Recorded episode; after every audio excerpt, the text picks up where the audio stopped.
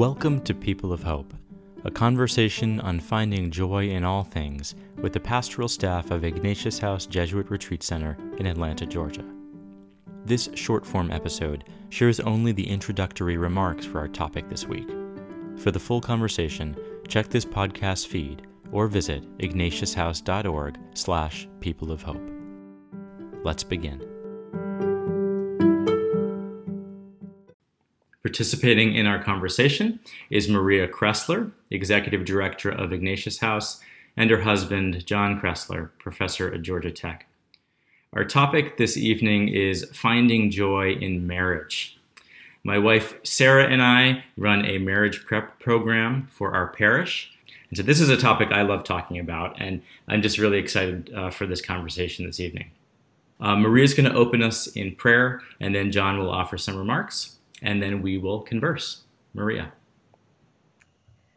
Okay, thank you, Andy. And so let us pray. Lord, send out your spirit and renew the face of the earth. Father, Jesus gave his life because he loved deeply and completely. May our love for one another be all encompassing and all consuming. Make our love be pleasurable.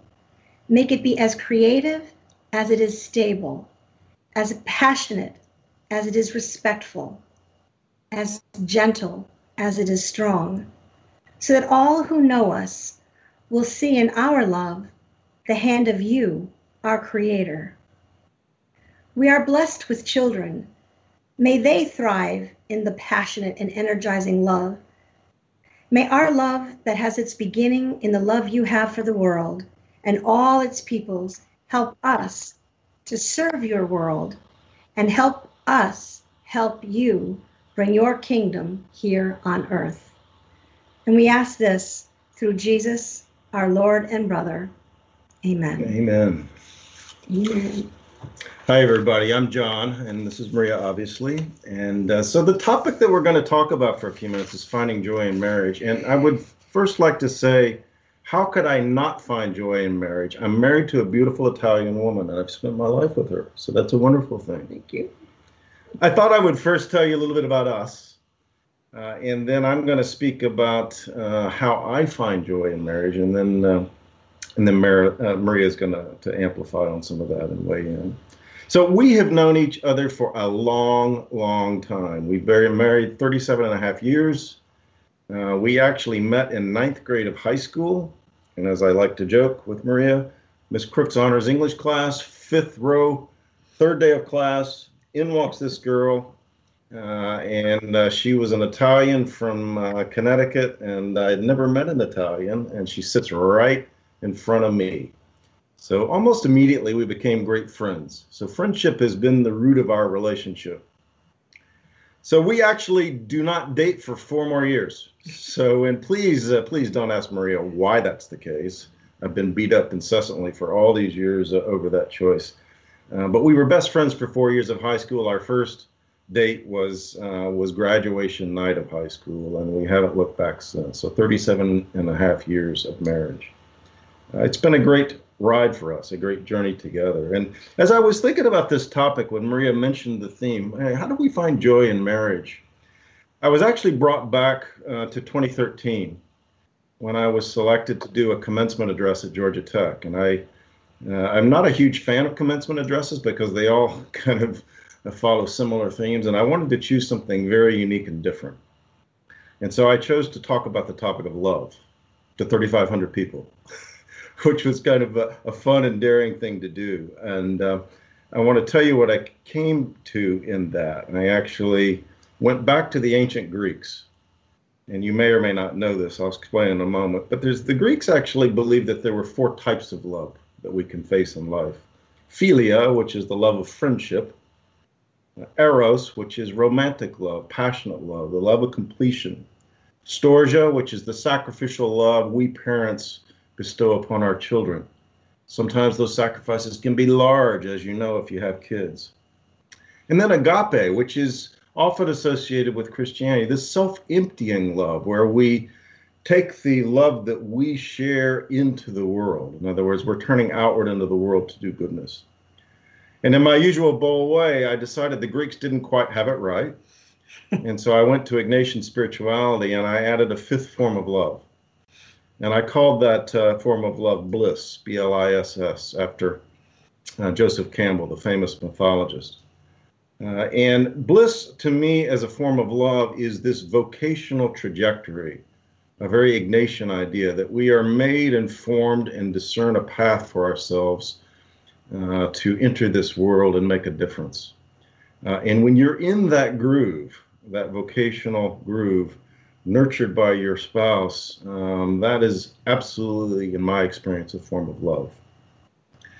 So when I come back to those five forms of love, what do I find joyful in my marriage? I think the fact that our 37 and a half years married has touched all of those five forms of loves repeatedly in this interwoven thread of ways that have uh, been beautiful to behold and be beautiful to be a part of.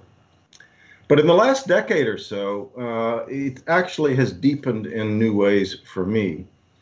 Uh, and that's the spiritual connection that kind of wraps around all of that.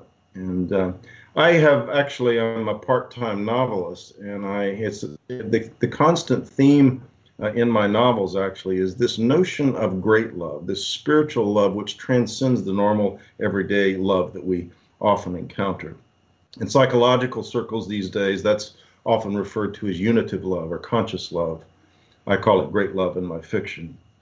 But the idea is that uh, that we as a couple are more the, than the individuals that we are. And I actually a couple of years ago defined great love as it, what it means to me, and I want to read that to you, and then I'm going to turn it over to Maria. so great love um, conscious love, unitive love, becomes possible when the Creator's point of pure light and truth residing within each partner resonates, and their love for each other grows unbounded. Through transforming grace, as each freely give themselves to their beloved and become one flesh, each is extinguished in their separateness, and they join with the other in oneness, producing a single transformed heart in union with the Creator. This is conscious love the human embodiment of divine love. This new state of transformed being allows the Creator, the perfection of love, to flow without limit into the now conjoined beloved, so that when their earthly life ends, their conscious love can be absorbed back into the, the Creator's divine dance to endure, endure for all eternity. That spiritual depth and dimension to our 37 and a half years is rich and profound and front and center for me. Uh, it's a very Ignatian journey, I think, for the two of us, uh, and uh, is uh, is a pretty awesome thing actually for me. So I'm going to stop and let you talk.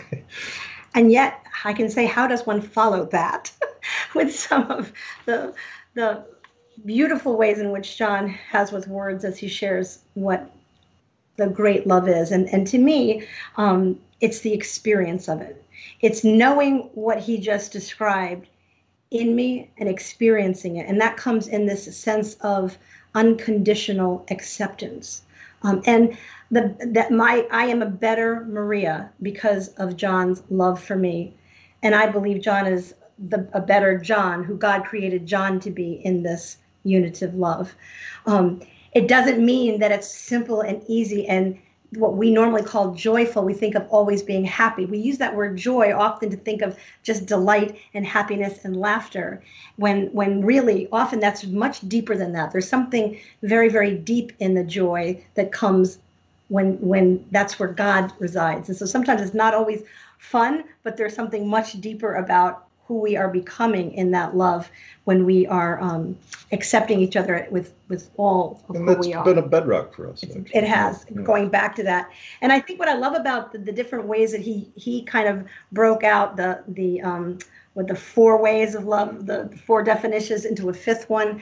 But I think what what all love is is giving. That we find the joy in marriage and in love in the giving the giving of oneself. And and it's not the extinguishing of who we are. It's the it's the creation of a new thing. There is as i have often said there's this maria there is this john and then there's this this couple Maria John or John Maria or however you want to want to call that. But it's it's in the it's in the um, it really is in the giving that when when the other is experiencing something, I experience it too. When when John is hurting and there's something that's really difficult for him, I carry that pain deeply with him.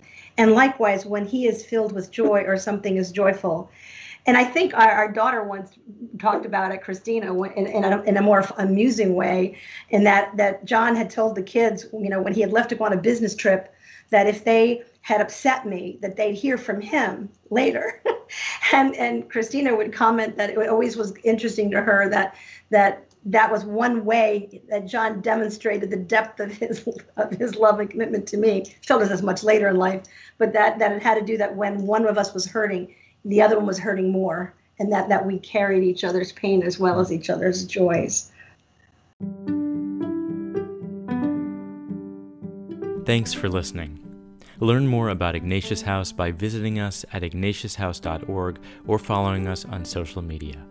And be sure to subscribe to this wherever you listen to podcasts.